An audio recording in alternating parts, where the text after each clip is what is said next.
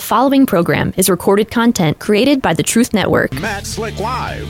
Matt is the founder and president of the Christian Apologetics Research Ministry, found online at carm.org. When you have questions about Bible doctrines, turn to Matt Slick Live for answers, taking your calls and responding to your questions at 877-207-2276. Here's Matt Slick. Hey everybody, how you doing?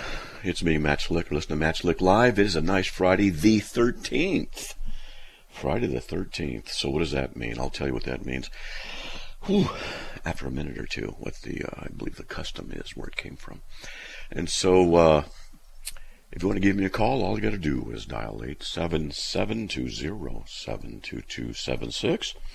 And I want to hear from you. Please give me a call. You can also email me at info@carm.org. We have a couple of emails waiting from yesterday. We'll get to those. So if you want to, you can email me, info@carm.org, instead of calling in on the show, and I can hopefully get to your question and deal with it.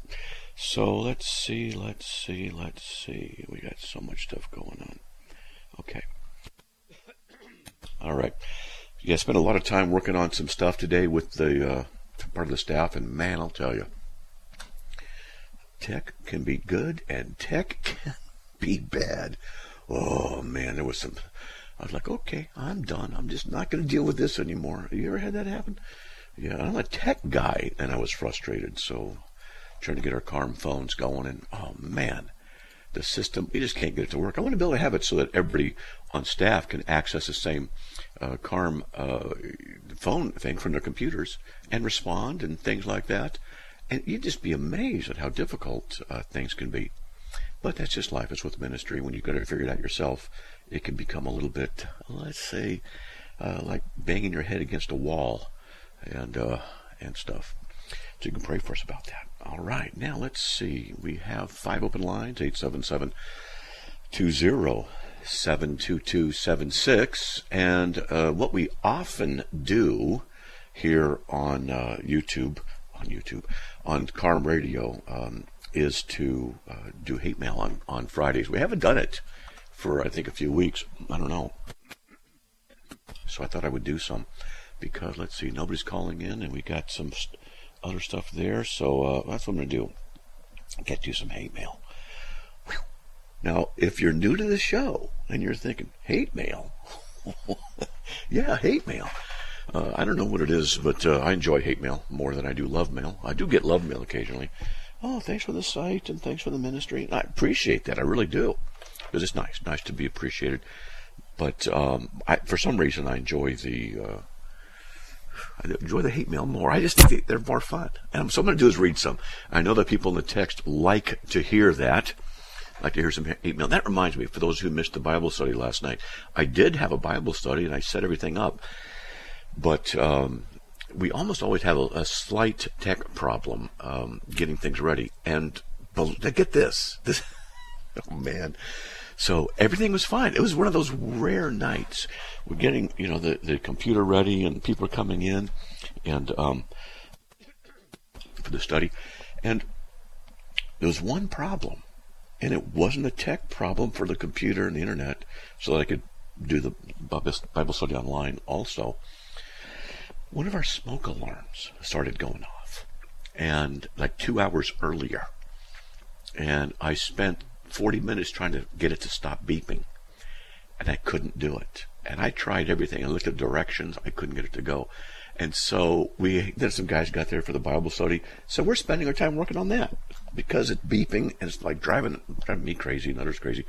And we finally got it going. So a couple of guys got in there, and they just happened to hit the right combo of whatever it was. So because of that, when I finally got to the tech issue of getting the Bible study online, I had to frantically hit these buttons. I think I hit the wrong button and stuff. It was displayed on Rumble and on something, I don't know. Maybe Laura can tell, but we did it. Whew, all of that. How about that? I'm just going to jump on the air here and get to Clay from North Carolina because, why not? Hey, Clay, welcome. You're on the air. Well, top of the fantabulous Friday to you, Brother Matt. Merry Christmas, and I hope and pray that you were having a blessed New Year so far, even though we're into the 13th day. So yeah. I am all about going to Christmas. I'm all about going to Christmas Eve services, and I went to three, Christmas of last year, and I really get into it because I tell people, I'm like, think about the first six letters of saying Merry Christmas, especially when it comes to Christmas. So I went to this first one, and I got to hear a wonderful pastor preach about having a vigil at Christmas with Jesus. And so, got into the thing about, talking about how Angel Gabriel and, how Mary was approached, and, Mary was talking about, well, how can this happen when I'm a virgin? So then I go to the second Christmas Eve service, and I did not hear that. I heard something completely different that really, really, I won't say rocked me to the core, but I just didn't care for the way it was introduced. They talked about the same thing, but when they got to Mary's questioning of the situation, it's brought out having sexual relations. That really was... Wait, hold on. Well, let me ask some clarifying questions. I'll be careful what you say because children are in cars and stuff.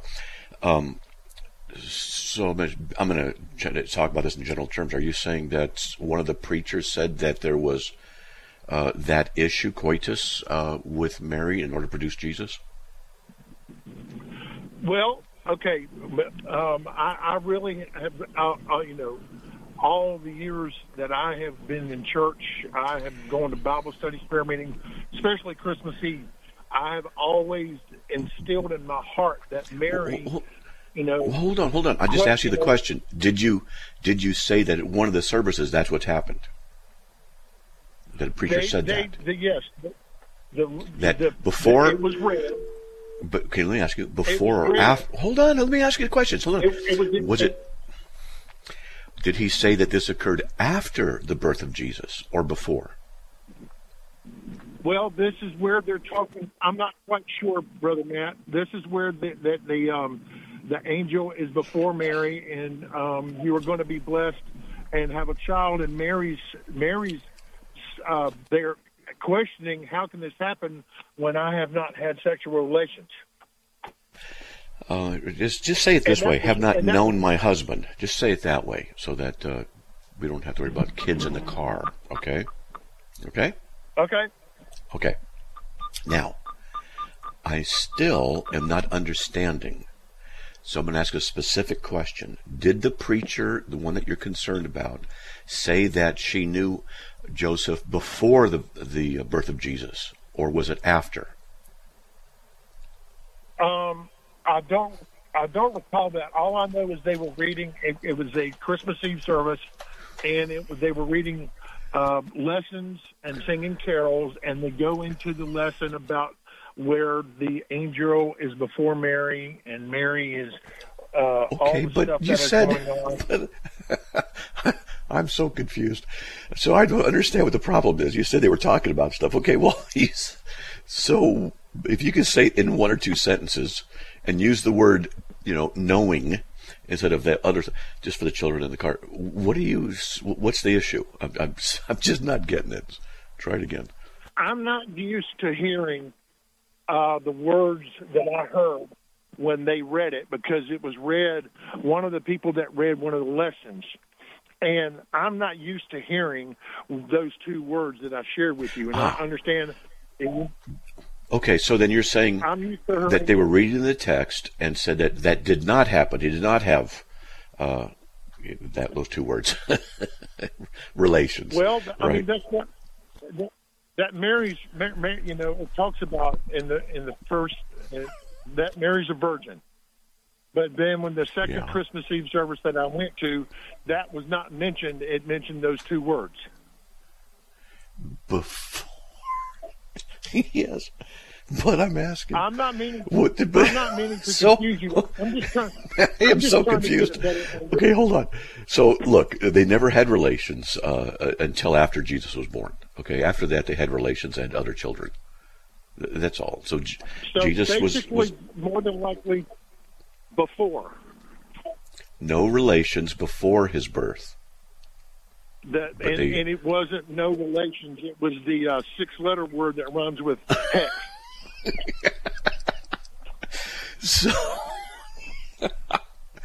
So they didn't have relations until after the birth of Jesus, okay? That was it. They had relations afterwards, no problem. So she was a virgin the whole time. And then afterwards, because it says in Matthew 1:25, he kept her a virgin until Jesus was born. Until. That's just as simple as what it means. So they didn't have any relations before that. It's confusing to me when you hear a church introduce two specific words and saying, well, Mary was a virgin. I'm trying to get a better understanding of that. Like, why on God's I don't know what they were saying. So I'm so confused. Is there a way I can get a hold of you off the air or anything like that? Yes. You can just call the office and or leave a message to try and get a hold of something like that. But yeah, so look, here's the official doctrine, okay? Mary and Joseph had no relations at all, period. Jesus was born of the Virgin Mary. After he was born, then they had relations. Okay? I know a lot of people don't like that, but that's what the Bible, that's what I believe the Bible teaches. I mean, he says he kept her virgin until Jesus was born. What does that mean? What do you just think? So. Right. And I don't know. I completely understand it. It just threw me off balance when I hear something like that, when I'm used to hearing, something specific and something that's talked about in the Bible. Well, I don't know what it was specifically. Maybe you could email me and say, this is what was said exactly here and exactly there, and then we can get to it, because I'm not understanding the problem. I mean, I don't know what the one guy said that caused you to raise your eyebrows. If you used it, it was a woman that read the scripture. Oh. But it's okay. Wait, was the woman in the pulpit reading the scripture? Yes, ma'am. Yes, sir. Yes. There was a woman that read this lesson from the Gospel of Luke about this situation. Okay. Did she preach? Did she give a sermon? She read one of the lessons from it, and see, that's what I was going to say. But did she give the sermon?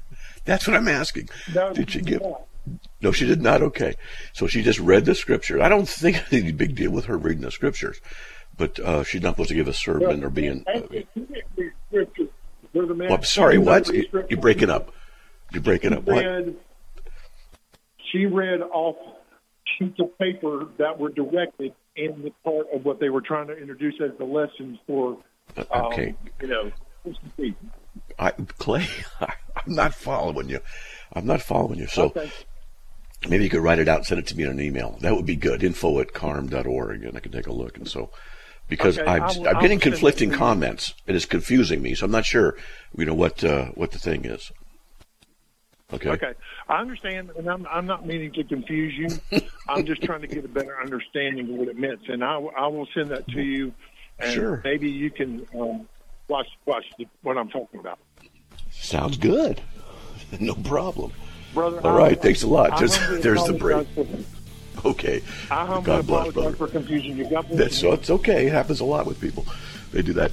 Okay, hey, so there you go. There you go. All right, folks, we'll be right back after these messages. Wide open lines. Give me a call, 877-207-2276. Be right back.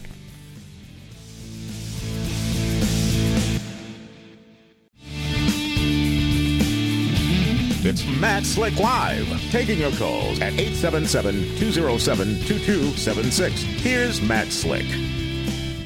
All right, everybody. Welcome back to the show. All right. Okay, I'm going to tell you about Friday the 13th at the bottom of the hour and where it came from. But for now I want to do some hate mail, and I'm in the mood for hate mail. We have nobody waiting, so if you want to give me a call, 877-207-2276. So here goes. This is going to be hate mail. Now, for those of you who are new to this show, okay, I get a lot of hate mail. And over the years, I've had death threats. I've been swatted, threatened with this. Satan's going to kill me and my family. I've had emails. I've been followed in cars. Just a lot of stuff, okay? And I got some issues because I like hate mail. I really like hate mail. If I get a praise mail, it's like, oh, thank you. I really appreciate that. That's really good. But I enjoy hate mail. So let's get into one of them. Let's see. This has been my second email to you, Matthew. Now, my name officially is Matthew, and the only one who would ever call me Matthew was my mom when I was in trouble. So this guy's either tuning into the mom thing. Let's see. It doesn't say it's a guy or a girl. I'm going to assume it's a, I don't know. We'll see. I'm just going to say a guy. So he's probably tuning into the mom, Matthew. So I guess somehow my mom would say that a lot around me. I don't know what it was. Anyway, so why not at least reply to me personally? What are you and your organization so afraid of? This is all I'm seeing in this email. I don't even know what the context is. He goes on. He says, being proven wrong and made complete fools of? Is that what you're afraid of? No. I do that on my own. I don't need any help. Let's see. No, I know what it is. Oh, good. This is fresh to me, so I'm enjoying this. So apparently, this guy wrote, and... Matthew, and he wants me to run personally, and that our organization is afraid of being proven wrong and made complete fools. Oh boy. And he knows the reason why I won't respond to him. Oh boy. This is from a few years ago, so I don't know if we did or didn't. So here goes. Okay. Let's see. The reason you continually attack, oh, now I get it, Pastor Murray, is you're afraid of him. Okay, Andrew Murray he's a wacko, he passed away, but he's a wacko preacher, teacher, and teaches the serpent seed doctrine and rapture's false and all kinds of stuff. And I did a lot of research on him and spoke on him about him, and I offered to debate him in public. Never heard anything. I sent questions to them. Could you please answer these questions so we know exactly what your position is? Never heard back. You know, I contacted, did what I'm supposed to be doing, my due diligence, and so I'm not afraid of the guy. You know, I wasn't then. But this guy goes, because you're afraid of him. Now, here's the thing. You become like the one you follow. That's true. And Murray, I actually have a recording of him saying, here, take this gun to that guy or this man or that fellow. But he actually talked about it, and it's recorded. When somebody got up and said, you're a heretic for teaching this, there was you heard some sound rustling, and then he said, take this gun to that guy. I mean, it was like, what? And so this is who this guy is. And he would talk down to people who didn't agree with him. So his followers do the same thing. All right, so that's how I used to be able to tell him right away, you know, you think you're so smart, you're so stupid, you don't know what you're doing. And I go, that's a Murray follower. And I'd be right most of the time. Let's see, he goes on, you and others like yourself get your theology from seminary schools. I do? I didn't know that. I thought I got it from the Bible. I thought I got it from my hundreds and thousands of hours of studying the Word of God. In Greek, in the New Testament, studying, debating, teaching, reviewing, going through the Word of God, the Word of God. I thought that's what I did. Boy, but no. The correct answer is I got all of it from my seminary. I did go to seminary. Okay. And, yeah. So, which is so outdated and pathetic. What? What a blanket statement of ignorance. In seminary schools, so outdated and pathetic. Wow. He just, in one sentence, condemned all seminaries. Wow, this guy is really something. Tell me, Matthew, would you have driven away John the Baptist because he hadn't attended seminary? Wow, what a dumb thing to ask. Sorry, John the Baptist, you had to go to seminary. Go away. Oh, man. Seminaries are late inventions. Boy. Or Saint Matthew. Oh, at least he's word saint in front of my name. Or Luke or John. Man. And please prove to me there is a rapture by other means than using 1 Thessalonians chapter 4. This is awesome. 1 Thessalonians 4 is where the rapture is taught, okay? That's what it teaches. It teaches the rapture. We who are alive are made of a cut of the gutter, meet him in the air, and all this kind of stuff. That's the rapture. And he goes, prove it to me the rapture, but just don't use those verses, okay? But you prove it to me, but you can't go to where it's taught. Oh, yeah, yeah. Okay. and document this so-called rapture theory outside of First Thessalonians 4:17, which I just quoted. Okay, document outside of that. It's so stupid. Okay, I'm sorry, but I've had a good time. I'm loving this. He's saying, oh man, it's like saying, prove to me Jesus changed water into wine. You just can't use John chapter 2 where he did it, okay? Put aside, would you prove it to me, stupid? What? This is the kind of thing. So, prove to me there's a rapture, but don't use where the rapture is taught. Oh, yeah, yeah. That's because the Murray guy taught the rapture wasn't true. He couldn't argue his way for wet paper heresy. Okay, he goes on, this guy goes on, because that just doesn't cut it for me. You mean where it says it? Oh, yeah, yeah, oh, man. Okay, and actual documentation, please. Oh. You know, when you get stuff like this, you just have to appreciate the inane persiflage that is coming forth. You know, I do not think you understand the words that are coming out of your mouth. And so this is whacked. He goes on two sentences more. Biblical documentation other than First Thessalonians. I await your reply. Okay, well, keep waiting, buddy, because that's where it's taught, among other places, but that's it. Okay, here's another one. I'm enjoying this. I like hate mail. You can tell. I hope you guys are enjoying me enjoying hate mail. All right. I haven't read this, so I'm going to go. Here it goes. It says... Dear sirs and madams, despite the fact that you attempt present yourself as an objective Christian website, I find it a flagrantly disingenuous claim, since you lump in Roman Catholicism in the same text line with Islam, Jehovah's Witnesses, or Wicca. No, actually, it's not or, it's and. It should be and, because I do it with all of them. Islam, Jehovah's Witnesses, and Wicca, and Roman Catholicism. They all teach false gospels. Yes, they do. Okay, anyway, let me go on. Since I was raised a Baptist and have been a Roman Catholic for 8 years, I know only too well the Protestant personality cult that passes for pristine Christianity. Now it's a personality cult. Let me tell you about something. Anybody who'd follow a guy named Slick on the radio, you got problems, okay? There's no personality cult unless you like hearing hate mail. Now, if you like hearing hate mail, that's obviously because you're so intelligent. But, I mean, come on, pristine Christianity? Certainly not Catholicism. Oh, okay, there's the break. When we get back to the break, I'm going to tell you, from what I understand, where Friday the 13th came from and why it's considered bad. We'll be right back after these messages, and then I'll continue with some hate mail.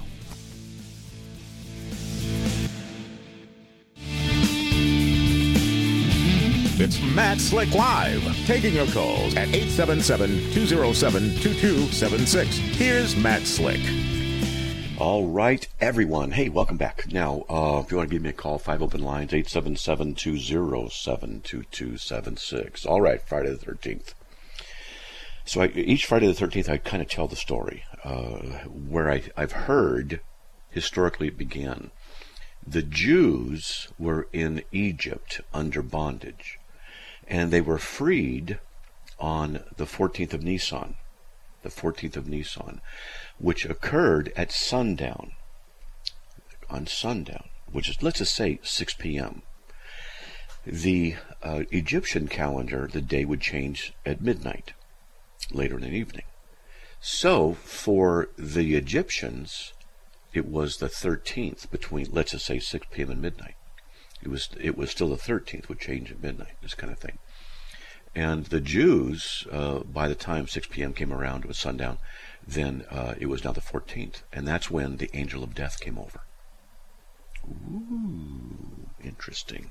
So it looks like the angel of death on Nisan the 14th was Friday the 13th for them. I've heard that. I got to check out and see if that's true. It's interesting. No one said it's not true, but I don't know. So I got to check it out. All right. Now, so we don't have any callers waiting, and I'm going to do some more of this one hate mail, and then I'm going to get to some, because I know we have some emails coming in, or heads up, stuff. So this is what this person again. This is what Catholicism says, okay, or this guy who's a Catholic now. He says, you say you have no pope or bishop. Yet what else would Billy Graham and others be de facto? Well, what? He was not our pope. We don't hold to that. And he goes, I feel like I was raised by cultists, not Christians. You interpret the Bible according to your own lights. Yeah, blue light is really good. No matter how uninformed by credible scholars it happens to be, take no regard for historical context and adamantly refuse to accept anything by the church fathers who are historical fact and were the leaders of the only Christian church for at least 1,500 years until Martin Luther came along. So this person is just ill-informed. It's often the case. All credible scholars, all the church fathers taught the same thing. They did not. This is just someone who's just believing, drinking the Kool-Aid.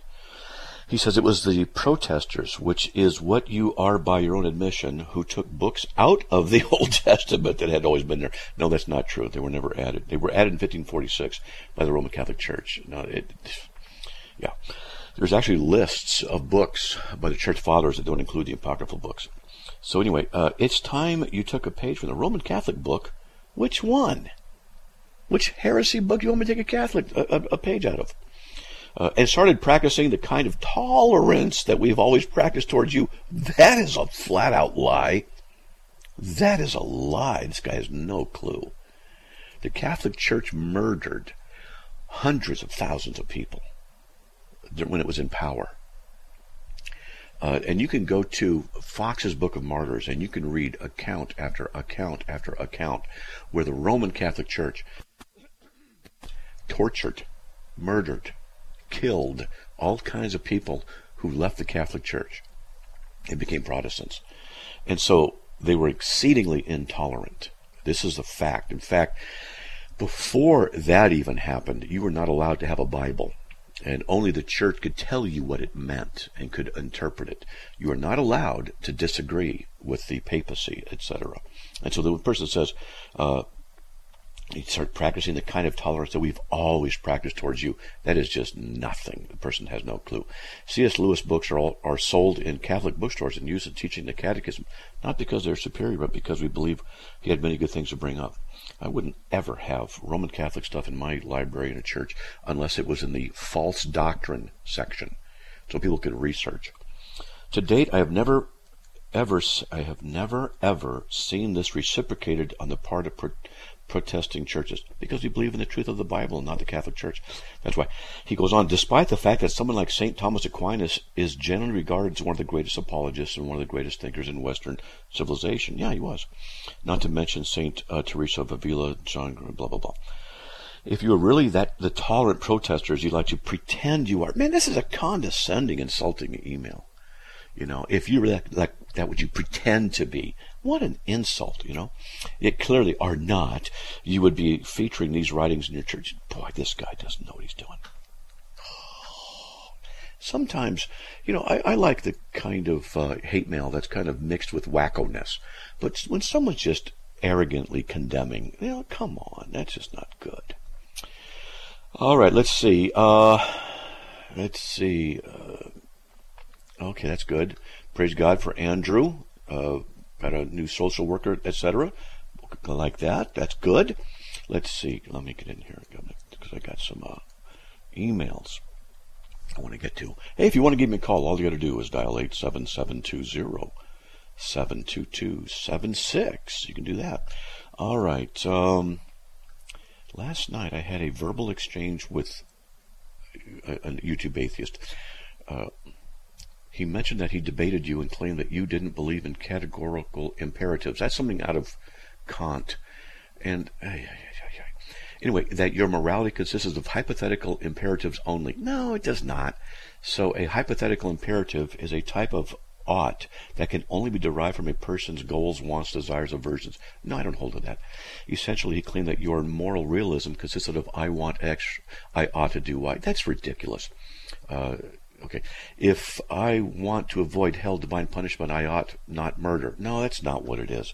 I know who this guy's talking about, and it's pretty frequent that atheists misrepresent me. What I've noticed when I debate, this happens, impromptu discussions, disagreements, It's very, very common that people don't listen to what I say. I generally pick my words very carefully. Sometimes I make mistakes, of course, and I'll recant. I'll say, oh, I didn't mean to say it that way. It didn't come out right. And I'll quickly correct it.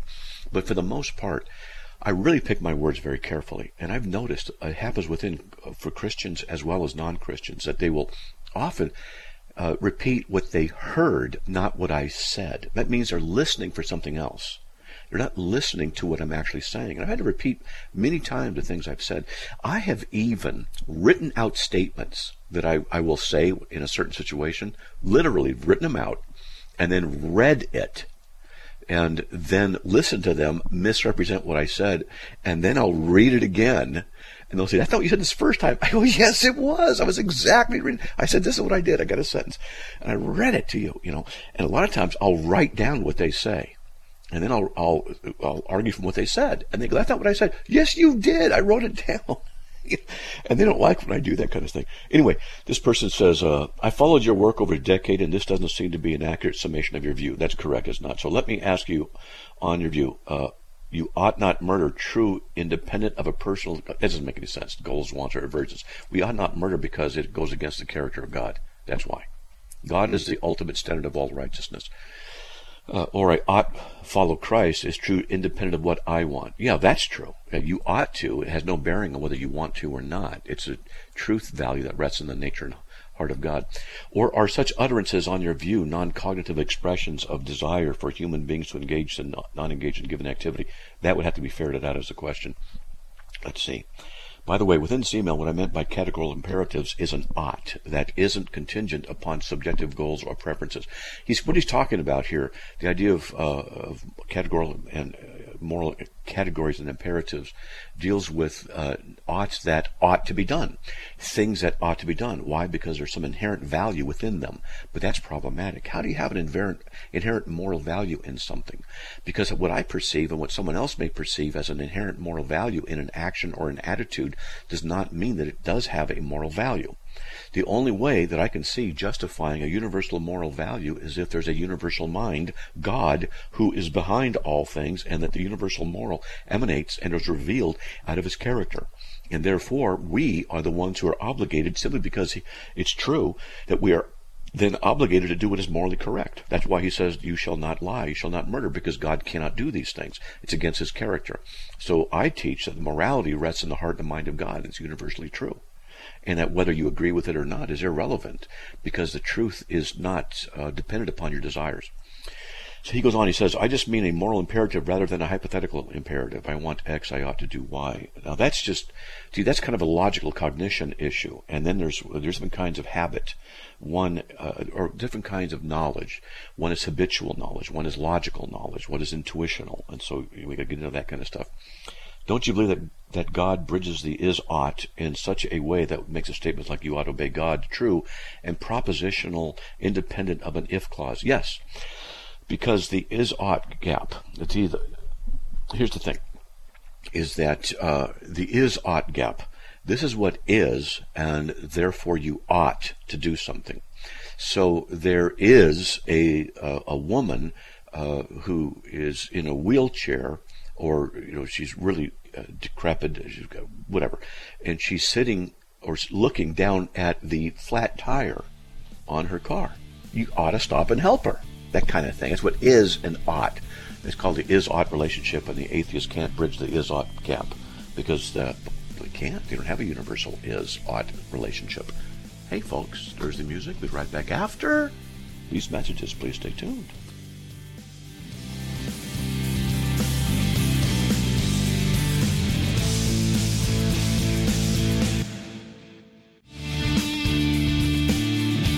It's Matt Slick Live, taking your calls at 877-207-2276. Here's Matt Slick. All right, everyone, welcome back to the show. Hey, just want to let you know that we stay on the air by your support. Please consider supporting us. All you got to do is go to carm.org/donate. And right there, all the information you need is right there. We ask $5 a month. Hopefully that's not too much for you. And that with enough people donating $5 a month, we can then meet our bills, and we're definitely trying to do that in this difficult and increasingly difficult world where eggs are becoming more expensive. Gasoline is too. If you could squeeze $5 out of that to help this ministry continue and preach the gospel and defend the Christian faith, that would be greatly appreciated. carm.org/donate. It's right there. All right, so I'm going to finish reading this email. Hope it wasn't too heady. These are some of the conversations I will have with atheists on these kind of topics. And this guy goes on when he says one last thing. He says, he's not trying to argue, he's just trying to make sure that he understands my metaethics. Metaethics are the conditions by which that must exist, and the presuppositions before an ethical construct is developed. So he says, I suspect he's misrepresenting you, and he was. Yeah, this guy was. In other words, I think he doesn't have a way to bridge the is-op gap, and he doesn't. Atheists don't. And is thus attempting to redefine moral realism. Realism is the view that there are actual things like morals, that they actually exist. Moral realism and stuff like that. And this gets into it, there's different kinds of moral realism too. It gets tough. And anyway, he says he's trying to redefine moral realism as a system of hypothetical imperatives so that he can then tripole Sam Harris, and I would agree. So, yeah, good for you, buddy. Yeah, I like that. All right, let's get to Ernie. Ernie says, I was curious about your opinion on partial preterism. He's been reading stuff. Here's, I do hold to partial preterism myself. It's within orthodoxy. Full preterism is not. Full preterism says that every event that is talked about in Matthew 24, Luke 17, Matthew, Mark 13, the idea of the return of Christ, destruction of Jerusalem, all this, the rapture, all of this, the various things that you interpret different ways, all of it occurred by 70 AD, and it did not. Because you can go to Acts chapter 1, verses 9 through 11, and very clearly what happens there is the prophecy of Jesus' return is from the clouds as he descends, not in the armies of Jerusalem. So that right there refutes full preterism. Partial preterism says that Christ did not return fully and completely as he said he was, as the Bible said he was, and other things, that there's going to be a double fulfillment kind of thing. So that's within orthodoxy. Let's get to, Matt Hayes. Hey, how about that? We have been reading Acts, and in several chapters they seem to expect the filling of the Holy Spirit. Will I speak on that? The filling of the Holy Spirit is understood in different ways in church contexts. Some would hold that the filling of the Holy Spirit is a low-level kind of expression where God now has regenerated you. Others will say it is the manifestation of the speaking in tongues and stuff. Now, what's interesting is that when you pour something into a cup, you fill the cup up. So it's talking about the filling of the Holy Spirit. In fact, I'm wondering if there's actually a phrase. Now I'm curious. Let's see. Fill of the Holy Spirit. Be full, be filled. I wonder if there's a verse like that. Because, listen, I think there is. I can't remember off the top of my head where that would be the case. Filled. Let me see if I can do this. I'm going to try this one more time. Let's see. Fill and Spirit. And see if I can get that to come up. Yeah. Luke 1:15, he says, drink no wine or liquor. He'll be filled with the Holy Spirit. And Acts 2, they will be filled with the Holy Spirit. That's right, of course. Filled with the Holy Spirit. Okay, so the issue here is the pouring, because the Holy Spirit is poured. This is what the Bible talks about. And we can go to, Joel 2:28. The prophecy is, and it will come about after this, that I will pour out my Spirit on all mankind. And then verse 29, I will pour out my Spirit in those days. That's interesting. I just saw something. That's interesting. So, I'm going to go to Acts 2:17. I'm going to read this. That's what it says. It just kind of occurred to me. And it shall be in the last days, God says, I'll pour forth my Spirit on all mankind, not just the Jews. But it was the Jews in the upper room who had the Holy Spirit poured out upon them. And the Gentiles had the Holy Spirit poured out upon them also. Now, the reason I say that is because that's what the Bible says. So in Acts chapter 2, the Holy Spirit was poured, and in Acts chapter 10, the Holy Spirit had been poured out on the Gentiles, Acts 10:45. So that's consistent. Good. Okay. I was just thinking about something. So nevertheless, the issue the Holy Spirit is poured, which would be consistent with the idea of being filled. So pouring is an action of God, of the Holy Spirit, upon and into a person. This is reminiscent of the way that the Bible would talk in the Old Testament about the pouring of the Spirit. So if I do a search for pour and Spirit, there's lots of places. Behold, I will pour out my Spirit on you, Proverbs 1:23, and Isaiah, until the Spirit is poured out upon us from on high, Isaiah 32:15, and 44:3, I will pour out my Spirit on your offspring. Lamentations, no, that's a different kind of Spirit there. And Ezekiel, now pour, for I will have poured out my Spirit on the house of Israel. And it goes on and on and on. There's lots of instances like this. So the point is that the Holy Spirit is poured. Now this is important for a lot of reasons. Now think about this, okay? Think about this, because if you go to Acts 1:5, for John baptized with water, but you'll be baptized with the Holy Spirit. That baptism of the Holy Spirit has to be a pouring of the Holy Spirit upon you. That's what it has to be. Because that's how the prophecies of the arrival of the Holy Spirit upon an individual is, by the pouring. Now this, but that's what it says. As a friend of mine mocks me and says, that's what it says. That's what it says right there, okay? So the reason I bring this up is because if the Holy Spirit is poured, and that's Acts 2:28-29, with Joel 2:20-29, with Acts 1, or Acts 2:17 and 18, and also with I think it was Acts 10:47. I'm trying to remember all these verses. 45. Yes, 45. And so, if that's how the Holy Spirit's received, by a pouring, and you're baptized with the Holy Spirit, then the word baptism there means pouring. That's what it means.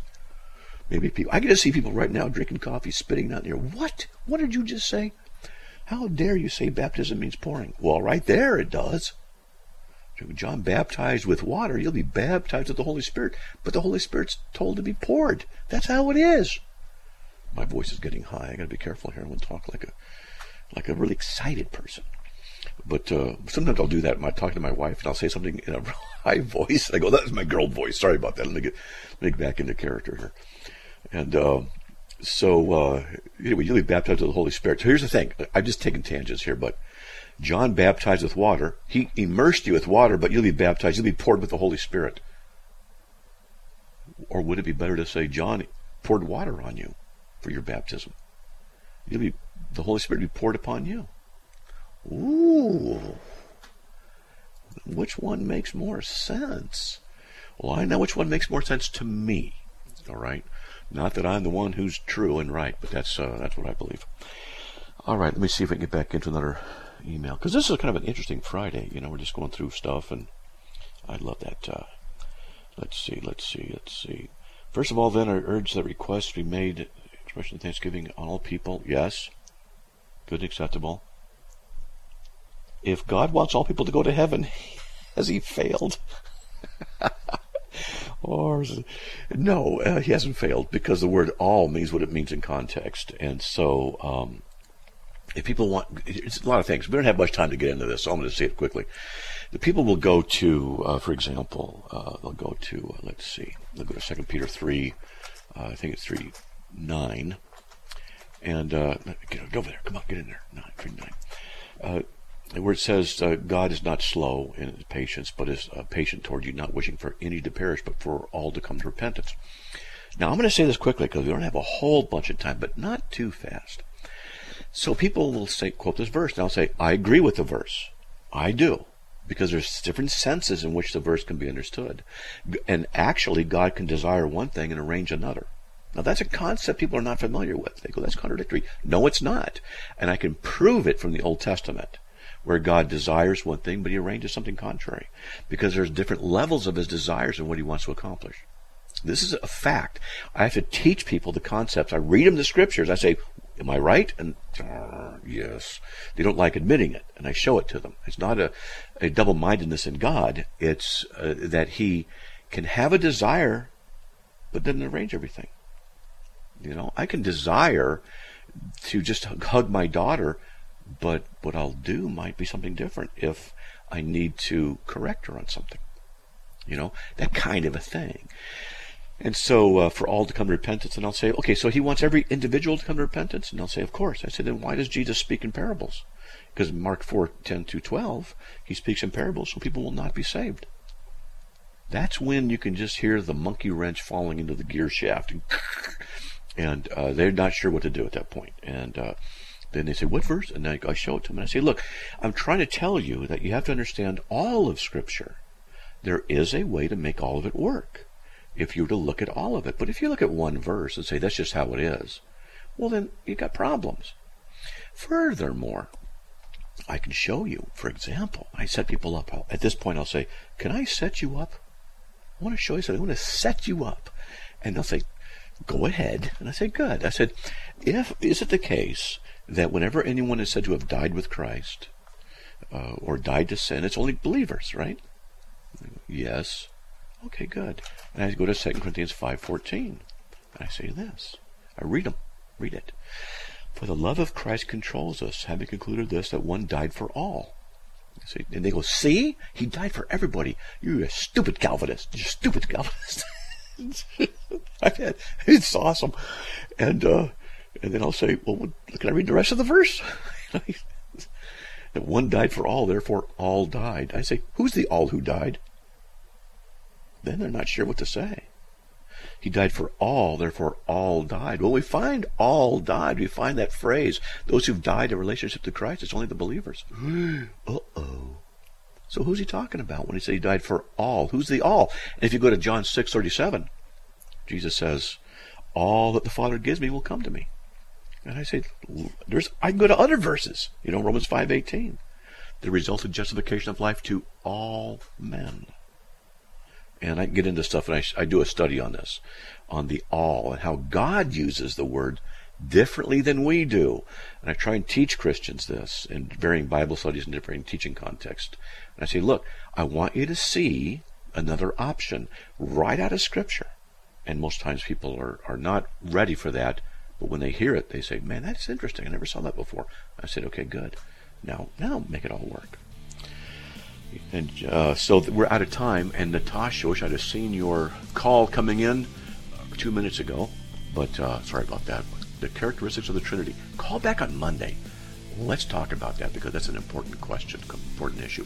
May the Lord bless you, everybody. Have a great weekend by His grace and by His grace. Oh, we're not on Monday, I don't think, because we have a holiday or something like that. Anyway, God bless.